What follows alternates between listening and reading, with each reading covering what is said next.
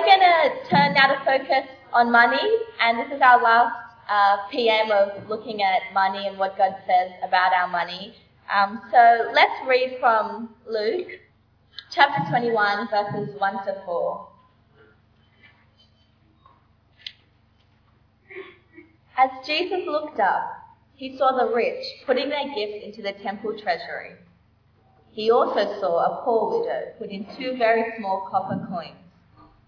Truly I tell you, he said, this poor widow has put in more than all the others. All these people gave their gifts out of their wealth, but she, out of her poverty, put in all she had to live on. Uh, how about I lead us in prayer before we look at these words? Let's pray. Heavenly Father, we thank you for this hour now to think about these words of our Lord Jesus Christ. And thank you for your servant Rowan. Help him to teach us and encourage us from these words.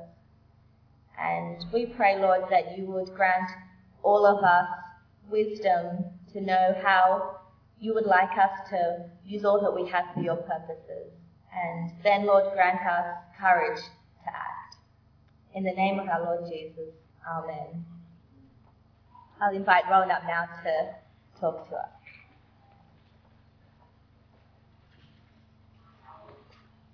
What real wisdom looks like when it comes to money? That's the question we want to talk about today. What does real wisdom look like when it comes to money? Because that little story that we just had read for us doesn't strike me as terribly wise. You've got the Bible here, you look at Luke 21, I'll just throw it back up on the screen. This poor widow, we're told that poor. Jesus is there by the temple. There's a treasury where the Jews of the day would come and put their gifts in, given to the work of God's people through the, through the temple. He sees other people putting lots of bigger gifts, but then this poor widow comes up and puts in two lepta, which is a tiny, tiny Greek coin, really not worth very much at all. And Jesus says, Truly, this, I tell you, this poor widow put in more than all of the others. These people gave out of their gifts, out of their wealth, she, out of her poverty, has put in all she had to live on. She's put in all she had to live on. That doesn't sound smart. That sounds maybe a bit good. Put in all you had to live in. Give it all away. Really? That's clever. That's smart. According to Jesus, see, he holds that up. That seems to be wisdom. That seems to be, is that really what wise financial stewardship looks like? But Jesus seems to commend her example. That doesn't make any sense, I guess to our society, it probably makes no sense to us. That to put in all you have in life would be a smart move. How is that right? Now, if you've been over the Eden Program the last couple of weeks, hopefully by some of the things we've looked at in the teachings of Jesus, hopefully actually this, that starts to form a bit of a framework for you that actually would mean when you look at the widow's example, you can, you can almost see now how it could be wise. What have we seen over the last couple of weeks? First of all, um, the first week we talked about money and God. Jesus says you can't serve God and money, you have to choose. You have to choose who you're going to serve, God or money. And if you choose to serve God, then what that looks like as a follower of Jesus is that you understand that you're, you, you are a steward. God entrusts His stuff to you. It's not your stuff, it's His stuff. He entrusts it to you, and then you, as a faithful and trustworthy steward, are to use His stuff for His purpose, not your own. That's what a trustworthy steward does. And so that's what we saw in the first week. So the money in God, choose your master, don't choose God, then you steward his stuff for his purpose. Then last week, when we talked about money and us, we talked about how God has seems to have an economic model in the scriptures. What's God's economic model in the scriptures? Well, if you want to characterize it, I use the phrase faith-filled financial interdependence. Not independence, but interdependence where we depend upon each other. And the idea there was that you use whatever excess God has given you, instead of storing it up for your own future basic needs, which Jesus seems to equate with greed, you use that current excess, that present excess, to meet the present physical and spiritual needs of other people. People in your immediate family, people in your local church, people amongst the wider global Christian community, and also, more broadly, amongst everybody who might be in need. Do it for the good of all. That's the faith-filled financial interdependence model that Jesus seems to commend and we see reflected right throughout the scriptures. And so, in Jesus' words, we talk in Luke 12, instead of uh, worrying about your future basic needs, what a disciple of Jesus should do is seek first God's kingdom and trust your heavenly Father will look after those future basic needs as well. Now, bear in mind those things we've seen over the last few weeks, and then you think about the widow's example. You can start, to see that actually, well, guess she's living this out, isn't she? She's choosing her master. She's worshipping the one true God. She's being a steward of what God has entrusted to her. She's entrusting her future basic needs to the community under the hand of God. So you can see she's sort of living out this sort of stuff. So yes, I guess it looks like wisdom. It doesn't look like wisdom as we know it, but yes, with a biblical mind, that's wisdom. Entrusting yourself to your Heavenly Father. So what we want to do this week is continue this three week sort of inoculation process, the inoculation program that we've been doing, to help inoculate you against philarguria, money. Is that word in the New Testament? One, one word, philarguria, which means money love. We're trying to inoculate you against money love. So what are we up to this week? Well, this particular week, I want to share with you the antidote to money love. Philarguria has an antidote. And what it is, is called contentment. So this week we're going to call contentment and generosity. So if you've uh, got your Bible there, we're going to turn start by Hebrews 13. Hebrews 13, verse 5.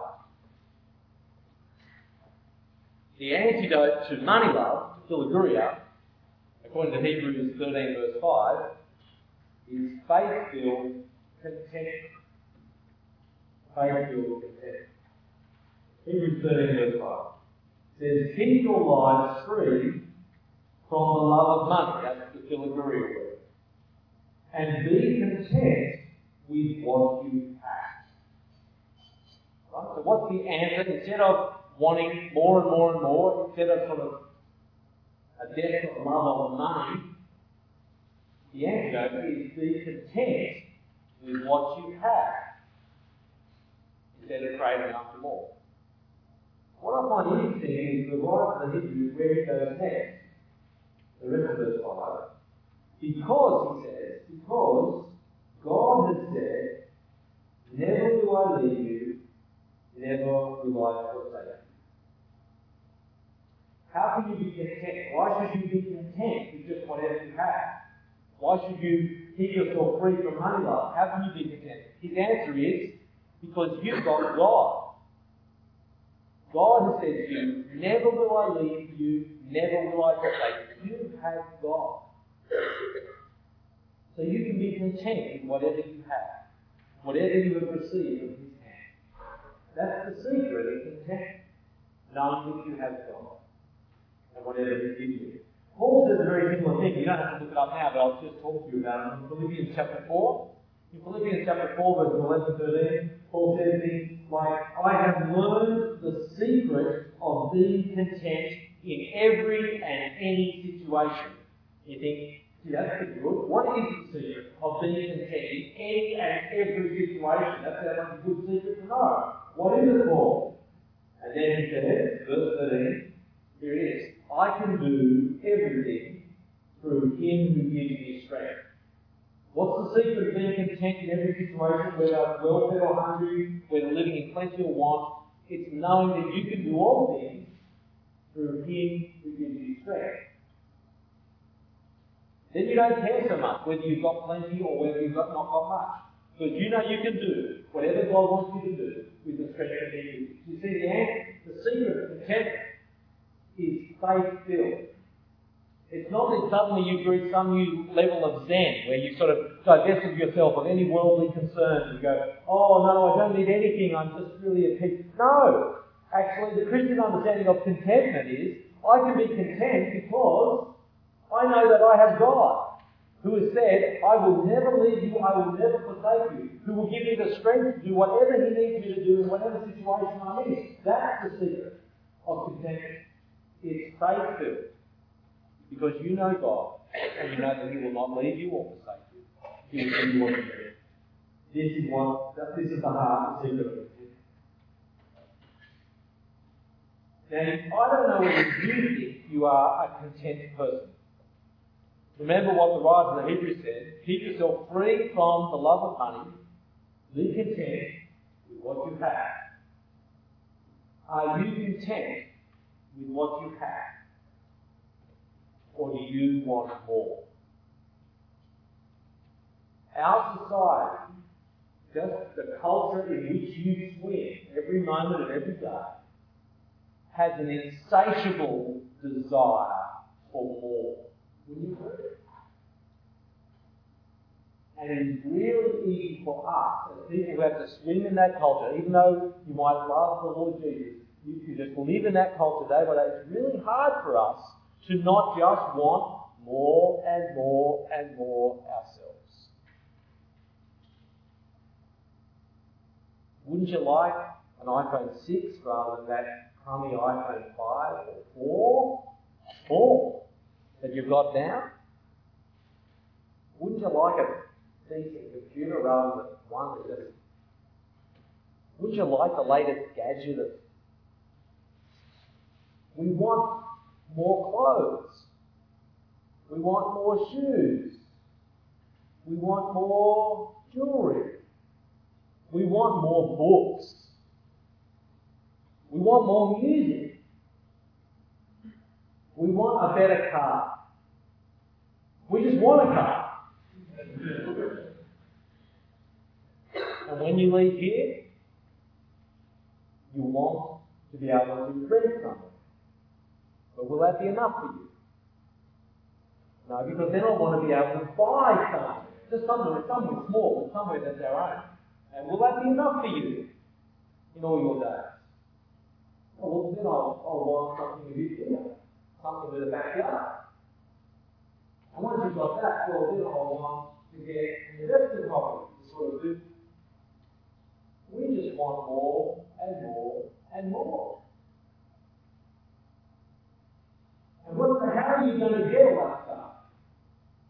Well, the key, need money, isn't it? You need money to get that stuff. Hebrews 35. Keep your lives free from the love of money. Be content with what you have. Because God has said, Never will I leave you, never will I forsake you.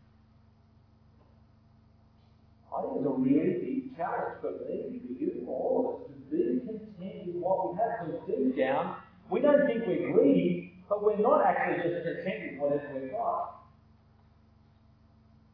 We want to travel. We want to go places. We want to eat nice food. Be content with what you have. Because God has said, never will you, never will.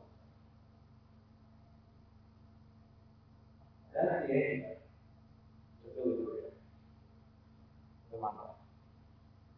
Faith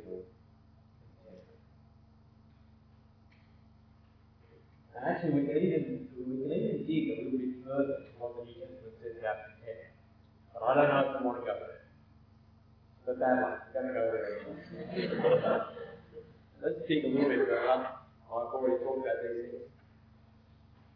Let's look at 1 Timothy 6. 1 Timothy 6, we'll look it up in the Bible. 1 Timothy 6, verses 6 to 10. Paul talks a bit more about contentment. And look what he says here. Reading verse 6. But godliness with contentment is great. There's an irony there, right? We've been talking about people who might be using the gospel for financial financial gain. Said, well, spirit at home. But actually said godliness with contentment, that actually is great gain. Then you're really breaking it in if you're just content with what you've got. Irony. He said, verse 7, For we brought nothing into the world, and we can take nothing out. But if we have food and clothing, we will be content with that. Where does Paul, in that verse, set his contentment meter? Where does he set his contentment level? Bonus? Overseas travel at least once every three years? A nice holiday house? No, where does he set it? If we have food and clothing, we will be content with that.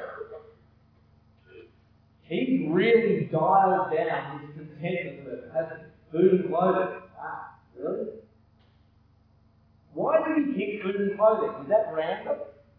Was that just what he chose? I can't prove this to you, but I think it's really interesting that where Paul said his contentment level food and clothing is exactly the level that Jesus promised to provide in Luke 12. In Luke 12, we looked at after, what did Jesus say? Why are you, his disciples, worried about what you will eat and what you will wear? Food and clothing. Life, he said, is more than food, and the body is more than clothes. Your Father knows you need them. Seek first His kingdom, and these things will be given to you as well. And so what does Paul say? If we have food and clothing, we'll be content with that. I'll pitch my contentment level on what Jesus has promised. That's a sure way never to get disappointed, isn't it? That's pretty smart, actually. What's Jesus promised? Food and clothing? Right. I'll set my contentment level there. You'll be disappointed. What's more, the other great benefit of dialing down your contentment to food and clothing, what's the other great benefit of that? Think about all the stuff that suddenly, God's stuff that suddenly you can use for His purposes. Because you're not obsessing over it to meet your sort of elevated contentment level. Suddenly there's all sorts of other stuff that you could divest yourself of and use for God's purposes. Because you set your contentment level at the base. And clothing. So this is the first part of the antidote to money love, contentment. And it feels challenging, doesn't it? Because we live in such a rich culture with such elevated lifestyles, elevated living standards, and just that sort of contentment is just is foreign. Second thing though, second thing that comes up in the New Testament, when you think about these issues, is paired with contentment is generosity. Generosity. Let's think a little bit about generosity. Still there in 1 Timothy chapter 6. What is God's word to people who are rich? You might think, given the things we've just been talking about today, but also over the week, you might think, surely then God's word, to people who are rich, who have abundance, would be give it all away. Get rid of it all. That would be sort of command. There are some points in the New Testament where Jesus does do that. You might know the story of the rich ruler in Luke 18 who comes to Jesus and they have a conversation and then Jesus says, There's one thing you need to do. Sell all your possessions, give away before then come follow me. And the rich guy goes away sad because he was rich and couldn't do it. And Jesus said it's easier for a camel to go through the eye of a needle than for a rich person to God. So sometimes Jesus does put his finger right on someone's philarguria and says, Yep, that's what you've got to do, that's what you've got to do. You're going to have to sell a lot just to get rid of. Radical surgery. But he doesn't say that to everybody. There's nowhere in the New Testament that everyone who's, who's rich is commanded to get rid of everything. That's just not not the case. There are rich Christians here in the New Testament. What is God's word to the rich Christians then? What does he tell them? This is a great passage for that. 1 Timothy chapter 6, verses 7 to 19. Notice how it starts. Command those who are rich in the present world, here's the command, not to be arrogant, not to put their hope in wealth, which is so uncertain, but to put their hope in God, who richly provides us with everything for our enjoyment. Command them to do good, to be rich in good deeds, and to be generous and willing to share. In this way, they will lay up treasure for themselves as a firm foundation for the coming age, so that they may take hold of the life that is truly life. A couple of things apparent in that little paragraph that we've already seen, just to remind you of them. One is notice how future focused it is. The rich are they're rich in this present world, Paul says, but they're to be thinking about the future world. They're to be thinking about the age to come. They're to be seeking to store up treasure for themselves in that age. They're not to put their hope in their wealth, they're to put their hope in God. So they might take hold of the life that is really life, that is the life of the age to come. It's all future focused. See, part of the problem with the rich is you've got to have less materialism and more eschatology. Basically, that's the thing. You've got to have less materialism, more eschatology, more thinking about the future. That's it, to get your thinking right on the perspective. What else does he say to the? That what they're commanded to do is be generous, ready to share. That's what discipleship looks like if you happen to be a follower of Jesus who happens to have been blessed with many riches. It looks like generosity being ready to share. Have it ready to go. Don't be holding on to it so tightly. Rich, generous, ready to share. He does say there, notice, that it's God who has richly provided us with everything for our enjoyment. It's God who is one who's given you these riches, and yes, God's riches are to be enjoyed. But I don't think they're to be enjoyed just by you. They're to be enjoyed by His creatures. Everything God creates is good. Paul talks about this earlier 4. Everything that God creates is good and should be received with thanksgiving. So I think what Paul's saying here is yes, God has richly provided these things to you for our enjoyment. They're to be shared around so that everyone might enjoy it, not just for your own personal pleasure. Okay, so this is then uh, God's command to the rich, the rich Christians. Be generous, ready to share. How does that work out? How do you actually do that? How do we hold together? How do we hold together before we get to 2 Corinthians? How do we hold together being rich? Because we are rich, we've got much more than we just need and clothing. How do we hold together rich and contentment and generosity? How do we hold those things together? Doesn't mean that you somehow should get rid of all your riches and give them all away. Well, not necessarily. Doesn't mean that you can just keep it all for yourself. Well, that doesn't seem to take hold of the generosity aspect and the contentment aspect. I think the way you hold these two things together, scripturally, is by understanding voluntary sacrifice. Jesus doesn't tell you you have to give away everything. Jesus doesn't tell you you can never enjoy any of the, my riches that I, material riches that I've, I've blessed you. He never says that. But he does say to you, you don't need to worry about your future basic needs. Your excess can be used to bring blessing to many other people to pursue God's purposes in the world. And you are free to do that.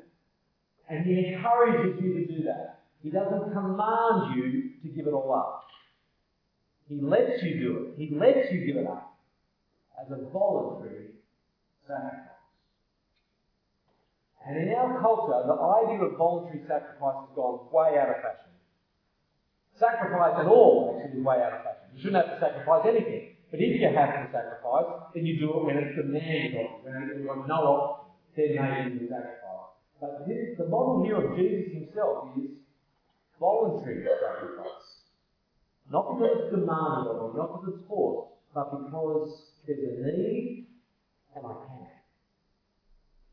That's how we hold together riches, content, and generosity. Not compulsion, but because we can. We give because we can. Now, um, we don't have time to dig into 2 Corinthians 8 and 9, but it's a fantastic place to explore what does God's Word say about Christian generosity. There is so much good stuff in those two chapters. If you want to sort of dig further into this, that would be a great thing to read during the week. 2 Corinthians 8 and 9. Lots of great things there on generosity. For example, generosity, according to the Apostle Paul, should be according to your means. Right? It's not about sort of a set amount, it's according to your means. That it's, been uh, given voluntarily and cheerfully, and that generosity pays.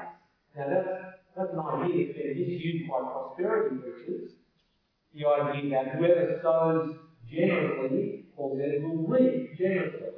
And prosperity preachers might say, see, you give me, I'm sorry, the church, more money, and then you will get more money. That's not, no. What do we see all through these three weeks is that there is eschatological focus. It's focused on the future. You sow generously now, yes, materially, and you reap generously spiritually in the age to come. I think that's actually what Paul's talking. And the general reality carries eternity as you build treasure in heaven. So that's a little bit about teaching about generosity. The New Testament never says to you, this is what generosity equals. It equals this proportion of your income. It never defines generosity, but it does give you examples of generosity. The sort of examples the New Testament gives you are like where we started today. The widow, the poor widow who gave everything she had to live on. That's generosity. Generosity is there in 2 Corinthians chapter 8 when you look at the Macedonian churches. The Macedonian churches, who Paul says gave, he starts out by saying they gave according to their means, but then he sort of corrects himself and says actually they gave beyond their ability. They gave more than what actually you would have reasonably expected was possible for them. They sacrificed to give. Well, the third example you see in the New Testament, it's also there in 2 Corinthians 8, is of course Jesus. Jesus, who Paul said, though he was rich, for your sake became poor, so that you, through his poverty, might become rich. God, the eternal Word, becomes a human being, goes to death on a cross, so that you can be blessed in the spiritual realm with every spiritual blessing in Christ. That's generosity. And that's really taking sort of to the heart of being a generous person. It's not just because you have a generous disposition or demeanour. No, we are called to be generous children of the generous God. We are called in some way to be like our Heavenly Father. Our Father who gave us His only Son. And the Father and the Son who have given us sent the Spirit. And the Spirit who gives us union with Christ and access to the Father. We have a generous God who's being generous to us and now we get to be his generous children, reflecting his generosity in our dealings with one another, in the way we steward his stuff. This is the picture of generosity. So I'll finish with a few stories maybe, about generosity before I get to him. Um, I know guy, just, just for your encouragement, I guess, to put some sort of, to put some examples idea of generosity. Uh, I know a guy who uh, was training to be a doctor and was on track to become a specialist. Specialists made lots of money. Um, while he and his while he and his wife, he was studying. I don't think they had kids yet, but they were given because a relative died in their family. They were given a house as part of the inheritance. Not some money. They were given a whole house that was left to them as part of his inheritance. Well, he's a student, a med student. Now, most of us would sort of go, woo! My future is set. I've already got a house paid off, and now everything I earn is bonus. Like Chris, we're on, we're on track for a pretty cruisy life. But they're because they love the Lord Jesus, and they love God's work in the world, they're thinking like this. We already had someone who did as if they were renting somewhere, so they had present shelter to live under, so God provided for them. He was on track to becoming a medical specialist, so therefore earning a lot of money in the future. And they said, we don't need this house. So they sold the house and they gave away all the proceeds to God. All. Because they said to me, we wanted to train ourselves to become generous people, to give away. That's big, right? That's big. But you do need to train yourself if you want to be that sort of generous person. Has God looked after them? Yes. He's here, he works in the specialist. They have quite a modest house, actually, in the suburbs. That's generosity. Now, no one's ever given me a house. um, so I can't tell you a story like that. I, I, can tell you a little bit about Jenny and my story. Um, before we had kids, um, we were both working in Christian Christian sort of jobs, Christian ministry jobs, so not earning a stack of money, but we had a desire to go to India for a year as on sort of to do mission work. So we were going, planning to go there for a year, but because it was short term, we needed to fund it ourselves. And then after that, the plan was that I would go to Bible college, and that was going to be four years. Uh, and so we were hoping at that time Jenny might be able to have kids, and so we were looking at five years no income. So what we did for the two years prior was we saved up money to try to get us through those five years because I wasn't get any off study I was college, etc., So we saved up a sum of money that we figured would would get us to India and back, and that would replicate sort of the government payments that I wasn't going to be able to get.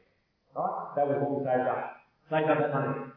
Went to India, served the Lord there, had a fantastic time. It was awesome. Talk to me about later. Came back, went to Bible college, also awesome. But anyway, got through the five years, got to the end, and we calculated and worked it out so we go, at the end, we will have no money.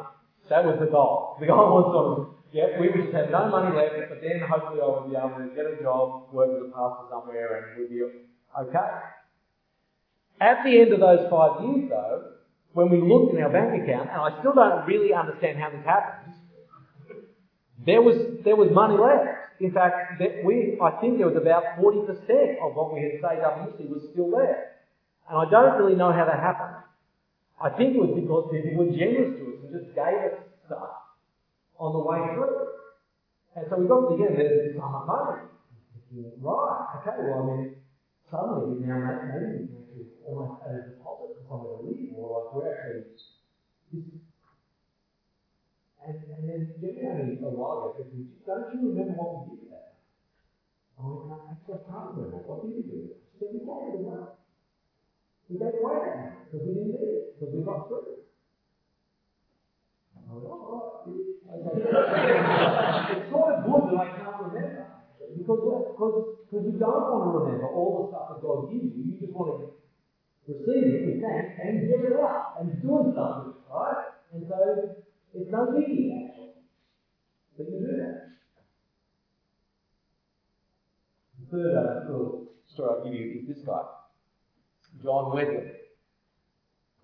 I've been thinking about money and our culture and how you do it for the last you know, more than 10 years, trying to wrestle with the scriptures and sort of work out the things I've been sharing with you over the last couple of weeks in the scriptures, right? Then yesterday, I think not yesterday, I read a sermon from John Wesley that he preached in 1774, and basically, I couldn't save myself 30 years to think if I just, if I just read this sermon, because I kid you not, you and read it, you think, so one of them has been copying from the other. But actually, no, we both just been using the Bible. Anyway, this sermon just basically says a lot of the things I've been talking about over the last three weeks, just in different language. John Wesley became a very famous Christian preacher, and because of you know books he wrote and stuff like that, became quite wealthy. But he was determined. He was determined himself to live simply, to dial down contentment, and to give away as much as possible. So, you know, he records his expenses in one particular year, and we're talking, you know, mid 18th century, was 28 pounds. That's what it cost him to live for the year. And how much money did he get that year? 30 pounds. So he gave away two pounds. But he then records that many years later, his total living expenses had gone up. They were now 30 pounds for the year. His income that year was 1,440 pounds.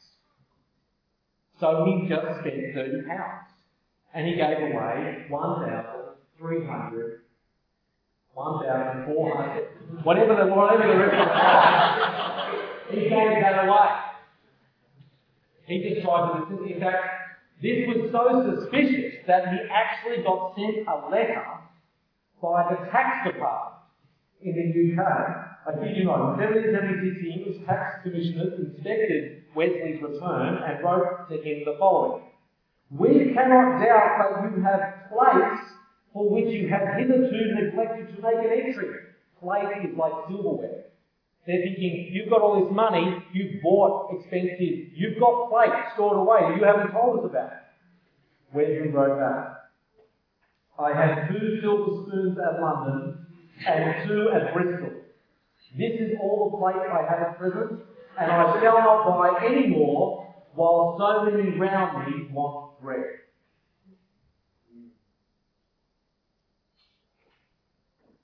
In 1744, Wesley wrote, When I die, if I leave behind me ten pounds, you and all mankind may bear witness against me that I have lived and died a thief and a robber. How so? Because he kept it for himself. He said, if I've done that, if I've got ten pounds, that's my name. You, you call me a thief and a robber. Because I kept it for myself. And I obviously didn't need Contentment. Generosity. Following Jesus. Trusting the Father who says, I will never leave you, I will never forsake you. Thanks, Rowan. Um, let's pray to finish. Heavenly Father, we thank you that your word convicts us and challenges us. And we pray that you help us to think seriously about these things. Help us to encourage one another, ask hard questions. And Father, we pray above all that you will help us to have generous, content hearts. And, oh Father, help us. And we confess that we are not always generous um, in our actions and in our hearts. Um, so please help us Please help us to have the attitude of Christ who gave up his very life. And uh, we thank you that um, in the big picture of things, everything is secure, our future is secure. So may that free us to love you and love others. In the name of our Lord Jesus Christ. Amen. Amen.